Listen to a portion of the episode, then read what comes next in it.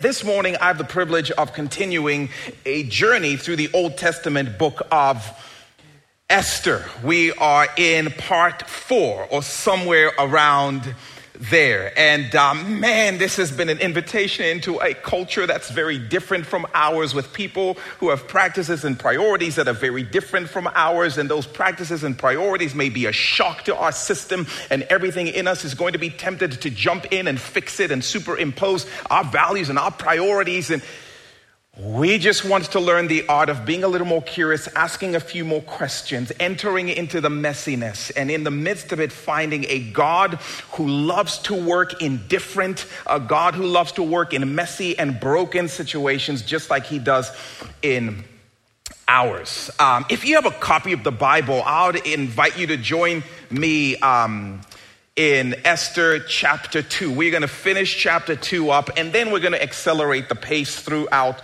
um, the rest of this conversation. But we're going to wrap up chapter 2 this morning, um, kind of getting to know some of the main characters in this story. Uh, if you are just joining us, let me give you a sense of uh, what we've found so far. So, the book of Esther is set about 500 years before Jesus Christ steps on the scene in. Uh, the city of Susa, modern day Iran, which was then the capital city of the Persian Empire, the most powerful empire on the planet at the time. And sitting on the throne of Persia was a dude by the name of Xerxes, the wealthiest and most powerful man in the world. At some point, Xerxes has a domestic dispute that goes public with his wife, Vashti the queen. She disses him, just embarrasses him in front of a few thousand people and the world. He is mad.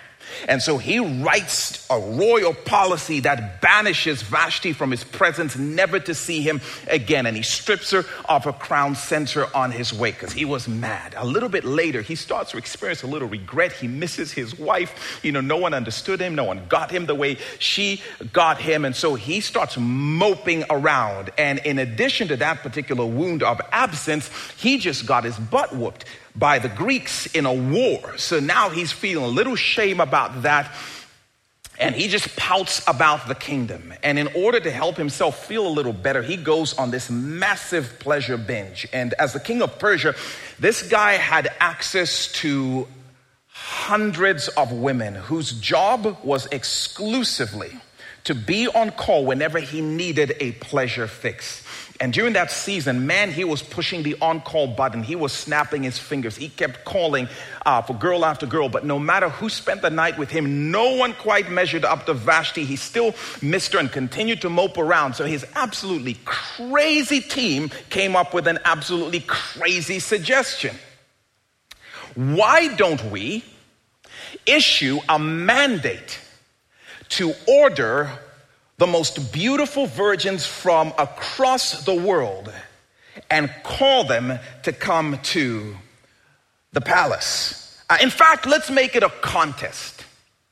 The most beautiful virgin the one he finds most beautiful and the one who's most impressive in the bedroom, she will become his queen and she will replace Vashti and all of his hurt and wounds will go away. They propose this to, to, to Xerxes, the king. Xerxes loves this. And so he issues a royal mandate that goes out in essence, abducting girls and bringing them to the palace. It's in that context that we meet the central figure in this story, a young woman by the name of Esther. Esther She's a Jewish girl um, who was born and raised in Persia on account of the fact that her great grandparents um, were captured and carried off from Jerusalem by the then superpower in the world, Babylon. They were taken to Babylon, you know, a little bit up the road, and somehow Esther and her family managed to make their way to Susa.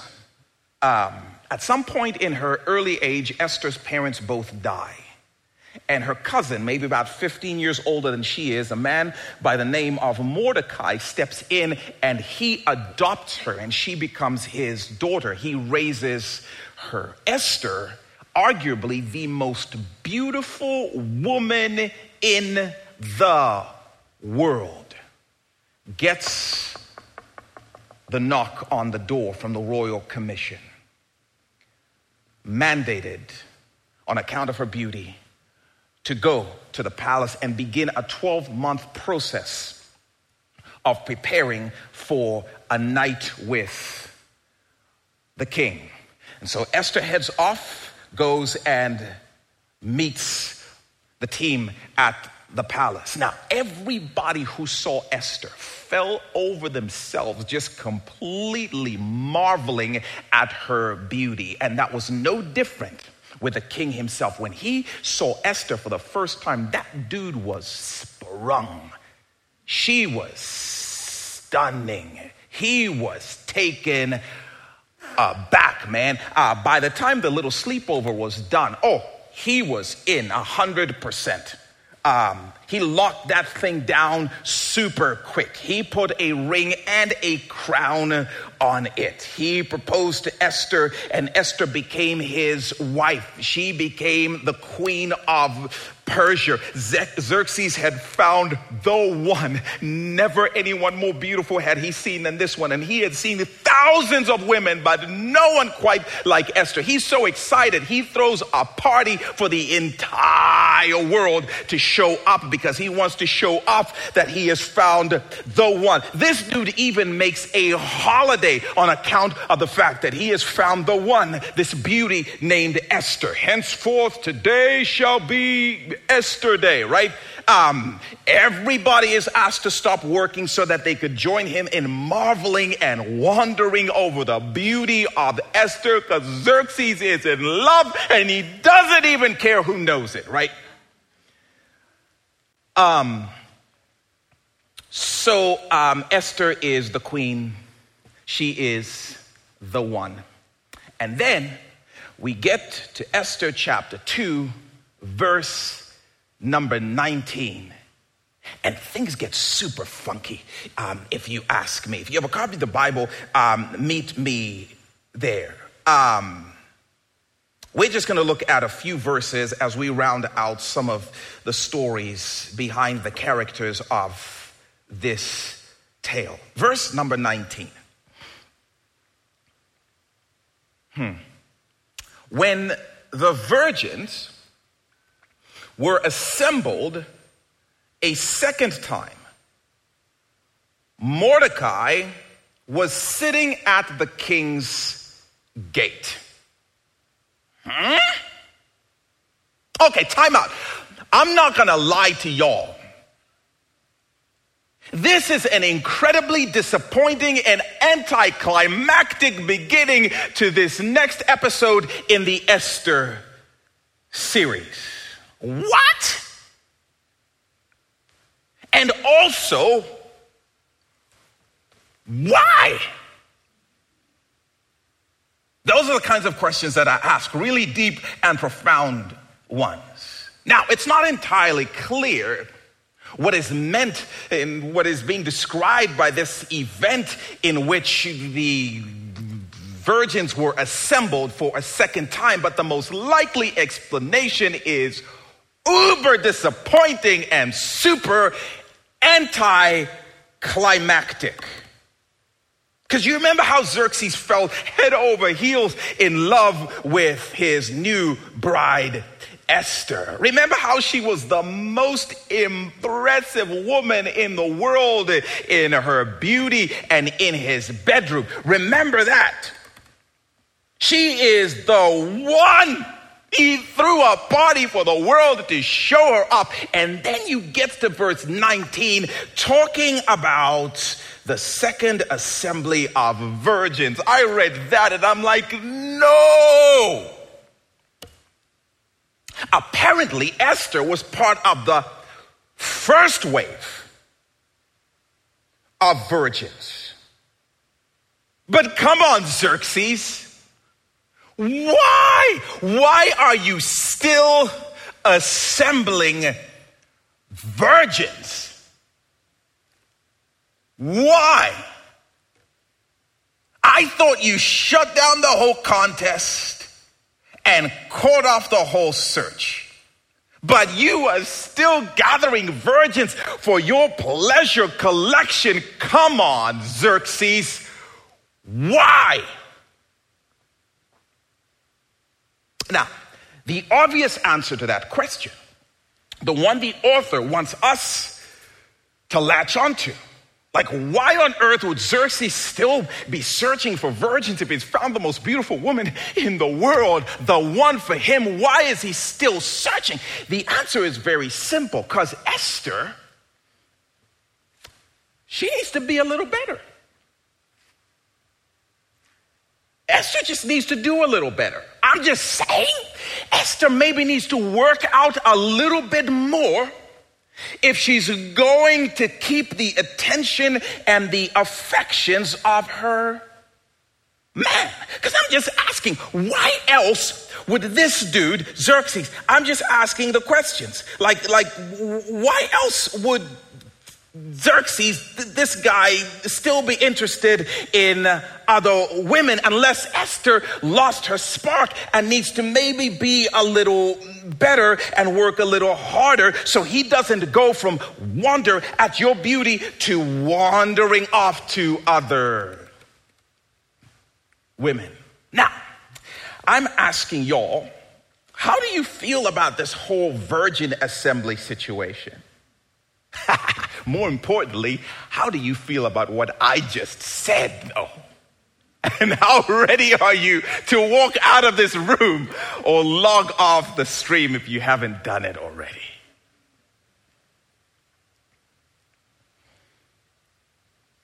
Man, this may just be a pastoral comment.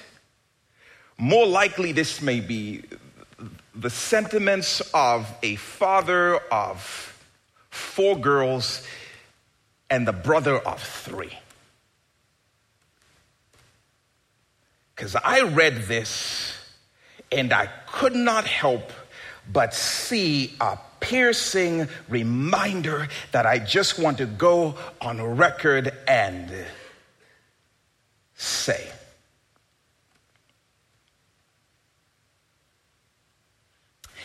It doesn't matter how beautiful you are or how brilliant you might be behind closed doors.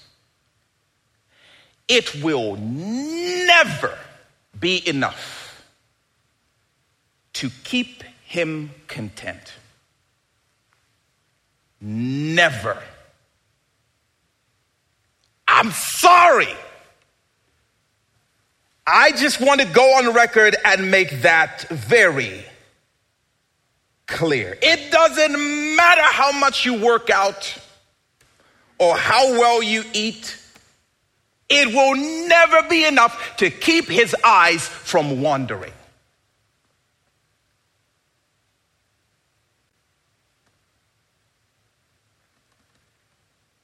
Girl, Esther was the most beautiful woman in 127 countries, and his eyes and his wee wee still wandered. Can we just talk real in church? Mm hmm. Mm. I already said sprung. ah, yes. I mean, these idiots who worked for him, they said if we find him the perfect girl, the most beautiful woman in the world, he'll stop this whole binging thing that he's doing. False. Contentment is not a hotness issue, it's a heart issue. Contentment is not a sexiness issue, it's a sin issue. I'm just saying, it's not about you convincing him, it's about him choosing something. I'm talking to someone who's been carrying a false sense of guilt. His eyes are not your responsibility. Just saying.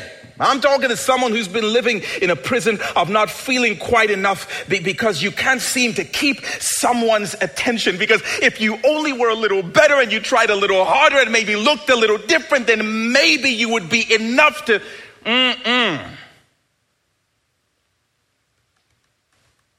I'm talking to someone who's accepted the blame for the other person's discontentment and restlessness. You will drive yourself crazy trying to control his contentment. That's a heart issue. You can't do it.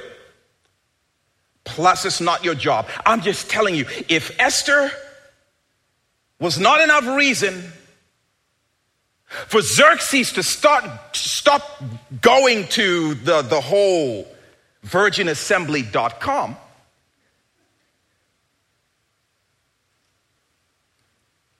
then maybe it wasn't about Esther, it was about Xerxes.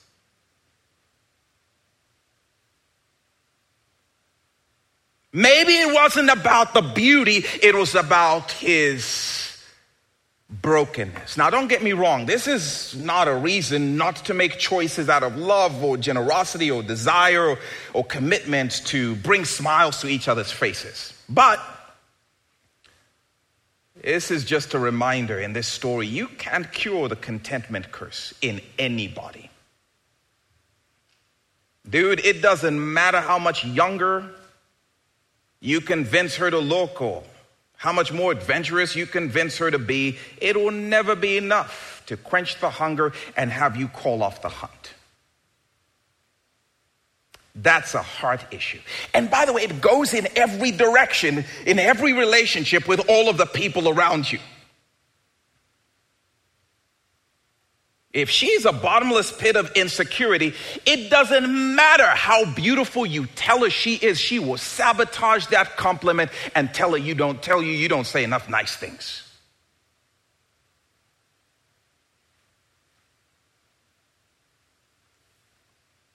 If something on the inside is broken, you can reassure and reaffirm as much as you want, but the threat is going to continually be there. In fact, she's thinking right now, like, what are you thinking? You're probably thinking about her. I, I hate her, that little blankety blank from fourth grade. Like, whoa.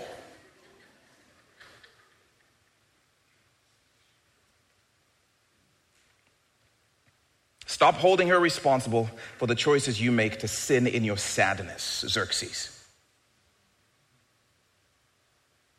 And stop holding him responsible to fill up your broken well. What I'm saying to all of us stop accepting the responsibility to do Jesus' job. He's the only one who can fix broken wells. He's the only one who can tame the monster of discontentment. He's the only one who can fill the soul. Now I'm talking to some of y'all who are fixing to get married and you are convinced when I get married, what we're going to do all day, every day, and I will never lust again. And all the married people are like, oh man. No. Right? The only thing missing in my life is a relationship. If I could just have that person, that person will, don't put that on that person. Only Jesus is the king of contentment. Only Jesus can cure the deep longings of uh, the soul. What Xerxes was looking for, he was never going to find in the first assembly, in the second assembly, in the 50th site that you visited. It's not going to work. Only Jesus. Only Jesus. I don't know why Siri's talking to me or where she's coming from. Not you, Siri, only Jesus.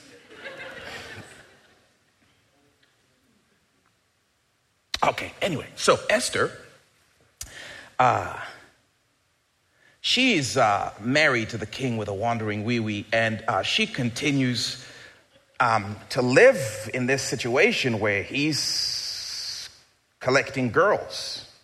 By the way, I can't help but wonder. I hope maybe one day I'll have an opportunity to ask some questions for sure, but I can't help but wonder if Vashti was eventually like, yeah, no, I'm out. This is not for me, bro. You can keep the crown, you can keep the throne. I'm to try and keep a little bit of my dignity. I'm out. I don't know. Um, in either case, we've established Xerxes is a little bit of a jerk.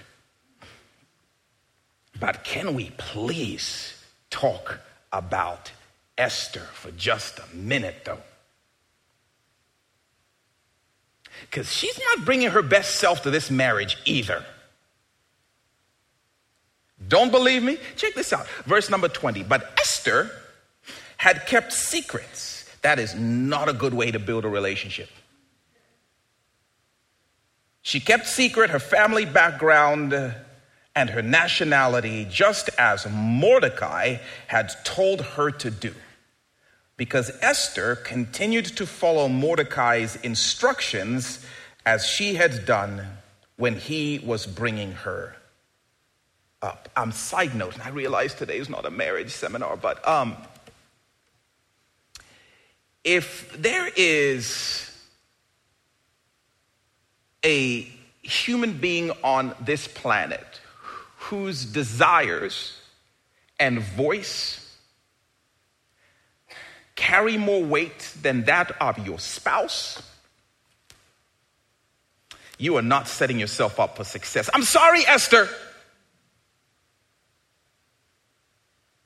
Still taking your cues from daddy, from Mordecai. I'm just telling you right now, bruh, if mom is the one you run to and her voice is the one that carries the most weight, it's just not going to work. And if the kids are the ones whose desires and their plans and their goals, that's what ca- it's just not going to work. But that's not what we're ultimately talking about. Mainly, can we talk about Esther though? I mean, I'm just asking for a friend. Based on everything you now know about Esther, what do you think about her? Do you like her? Is she cool? Uh, let me give you a summary in case you missed it. Esther is uh, compliant. Esther is uh, a liar. Esther is, she's a fornicator. Did I miss anything? Okay, Esther is Jewish. Esther is incredibly beautiful and Esther is an orphan. Yeah, but for those three things, she had nothing to do with those. She had no say in those. I'm actually asking about the things over which Esther actually had some say. She actually had a little bit of control. And I'm just asking, what do you think about Esther? Because there was an order that went out for her to surrender her body to be used by the king. And she complied. She cooperated. She went along with it. Ew. When it was time to go and sleep with a man who was not her husband, Esther received explicit instructions from her dad, Mordecai, to lie about her heritage, to lie about her nationality. And what did Esther do? She complied, making her a complier, liar, crown on fire. So, I'm just asking all you good church going and church watching folk. How do you feel about Esther, the, the heroine of this story? A complicit, lying fornicator. How do you feel about that? Man, I can tell you that as I've been a little more curious and asking more questions, Esther is nothing like I thought she was when I first heard about her.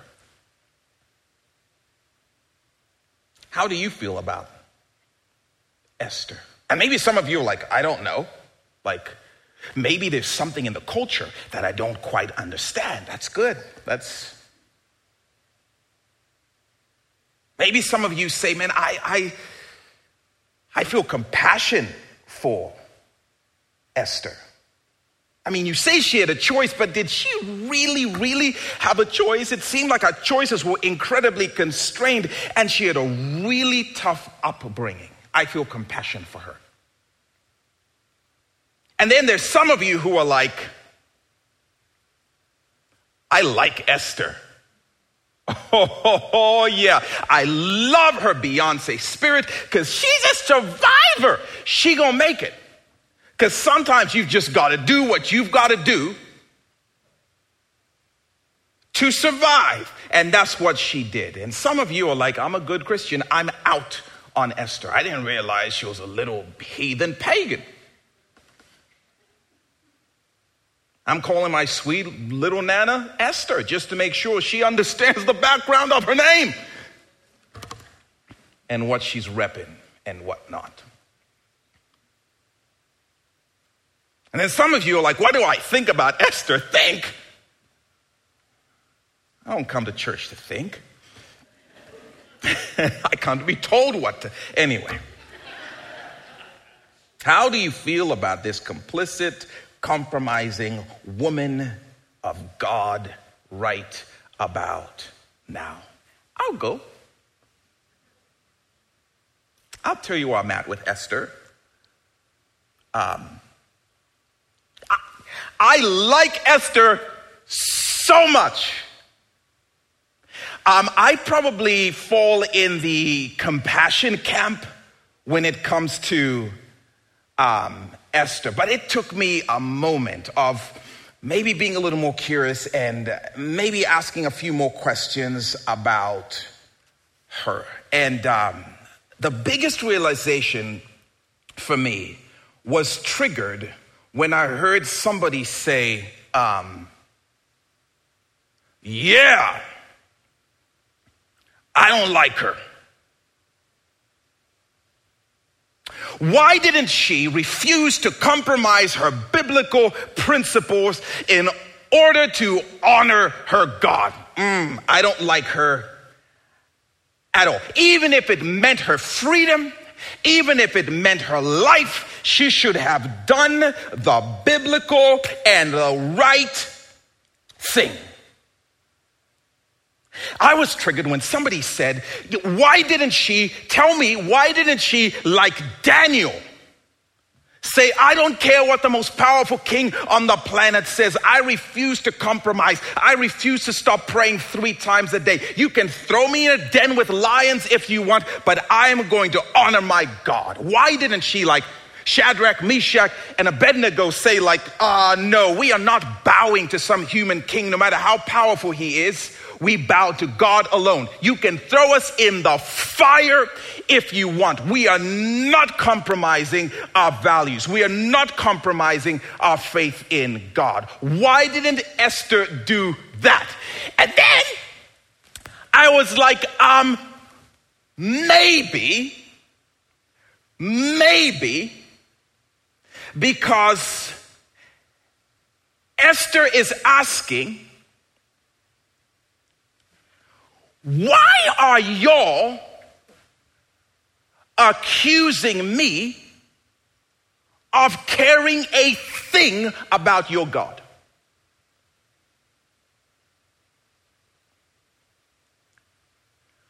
And then I started going down this path. I'm like, um, I don't know, Esther, that's a really good question. What made you all think I have any concern about the God of your Bible? What made you all think that I have a single Bible app on my royal phone?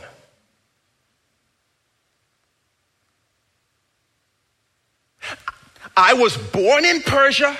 I was raised in Persia. I speak with a Persian accent. I have a Persian name. I have a Persian rug at my house. I look so Persian. I'm the queen of Persia. What gave you the slightest impression that I have any problem sleeping with someone who's not my husband? In this book, Esther does not quote the Bible once. She does not pray to God one time. She does not say glory, hallelujah, and praise the good Jesus. Nothing.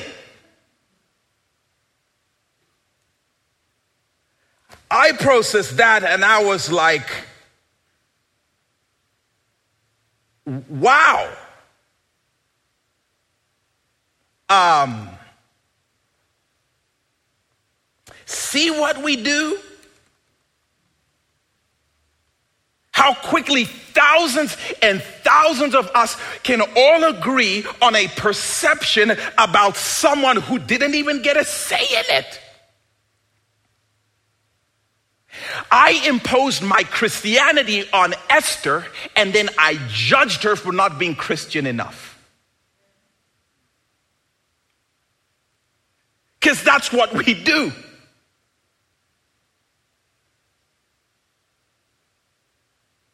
I assume someone had the same upbringing and the same information and values I did. Therefore, they should believe and behave accordingly, right? And then the church, we are notorious for this, for rising up in arms, and we just are so disgusted that ungodly people are doing ungodly things. We're beside ourselves.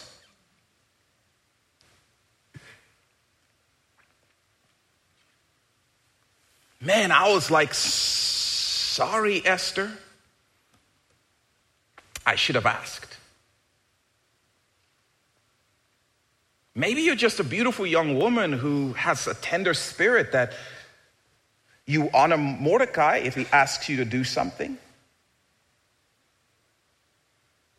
And maybe sleeping with someone who's not your husband isn't a moral issue to you.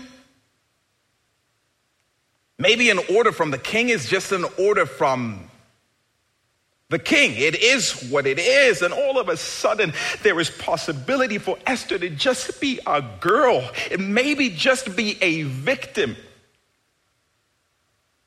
Making choices to just live and survive another day. Maybe Esther's looking at us like, stop making me your hero. I didn't volunteer for that. Put me on a pedestal and then shoot me down. I haven't said a thing about any of that. And man, all of a sudden it starts to feel cruel to impose the American Christian expectation and then judge a girl who's just trying to survive. I'm just saying, before you decide that they are gross monsters, maybe ask a few more questions. And again, a great reminder for the church. Even so, at the end of the day, it is Jesus who ultimately changes the heart. It is not my judgment. It is not my shock. It is not my disgust. That's where I'm at with Esther. She's just a girl living in Persia, trying to figure things out. And she's not claimed to be anything more than that. Nor has the Bible. Anyway, speaking of more questions, um, man, I'd encourage you as you work your way through uh, sermon questions, um, man, to process these honestly with the, the, people around you, your small group, missional community, or your family, or your friends, or coworkers, um, during lunch break, of course. Um, but here's a, an interesting question in, in light of some of this Is it actually ever okay to lie for the greater good?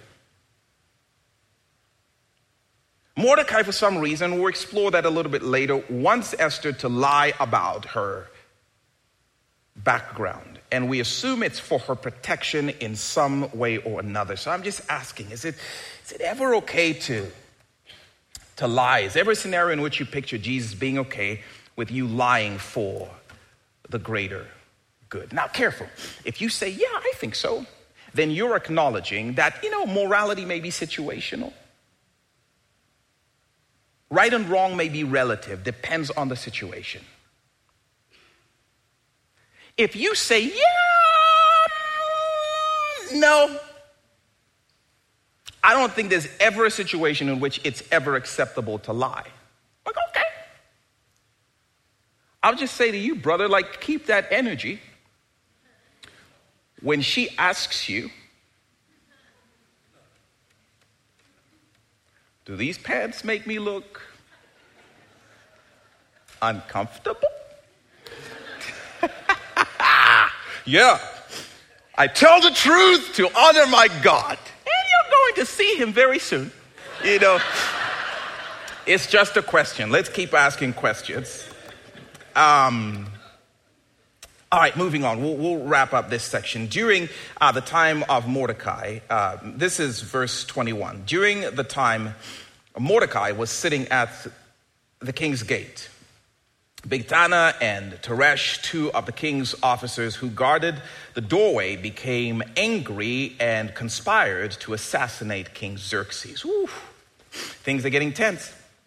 Uh, so Mordecai had a job at the, the palace gate, maybe some kind of security situation, we're not exactly sure. But apparently, two of some pretty significant security guys who determined who could and could not come into the palace. These guys got angry with King Xerxes. Why? The author doesn't tell us, but history tells us again. During uh, Xerxes' pleasure binge, he started to demand and take the wives of some of his officials, some of his officers. So it's not entirely surprising that some of his own heads of security might have been angry enough to be scheming his absolute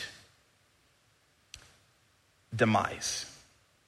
I mean, this guy in a position of power continues to just take and take the things that mean the most to us. And he's the king, so there's no recourse. There's nothing we can do to stop it. So he just continues to take and take whatever he wants whenever he wants. And these guys snap. The only way that this will ever change is if something drastic happens. Anyway, verse number 22 Mordecai found out about the plot and he told Queen Esther, who in turn reported it to the king and gave credit to Mordecai. In the future weeks, this will become really significant. So Mordecai goes and he tells Esther, and Esther tells the king. And I'm like, Mordecai, snitches get stitches, brother. But I find this to be a really interesting move, right? I mean, this power monger sitting on the throne, he abducted your daughter. And he has done that to hundreds and hundreds and hundreds of other daughters. You've overheard a plot that could possibly take out the world's leader in sex trafficking. And you interfered with that kind of karma? Mordecai. By the way, I'm just asking you while we're talking about this would you support Mordecai and his choice to break up this plot? Or would you side with these two guys? I'm curious to know. Man, about three or four years ago, I would have thought that's a ridiculous question to ask in the church. Now I'm like, no, no, it's not. Would you support this plot or Mordecai's attempt to shut it down? That's what I'm asking y'all. I'm asking you, in your mind, is there room for drastic, maybe even forceful measures? When there is an abuse of power and it feels like there is no other recourse, no matter what we've tried, someone in a position of power continues to take and take and take what's valuable to us and the things that mean the most to us. Is there ever a time called enough is enough where forceful measures become acceptable? Or you like with Mordecai, like, no, I don't think that's appropriate. Some of you will say, yep, there is a time to take drastic measures, even if someone gets hurt.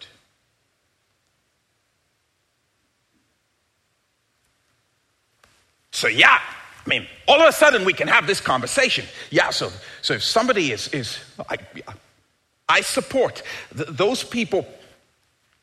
If a group of minorities believe that the judicial system is bent against them and they decide, like, the only course we feel like we have is to go and maybe even cross the legal line and do some crazy stuff, I'm with them if a group of people feel like, men, people in positions of power and corruption have somehow stolen an, an election, and no matter what legal channels we try to make this right, we can't do it. Something's got to give. I support whatever means necessary. I'm just asking you. Would you? And some of you are like, I support whichever extreme measures I agree with. uh huh. Otherwise, those people are just violent thugs.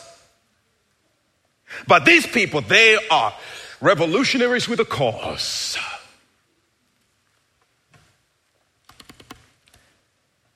Church is so good.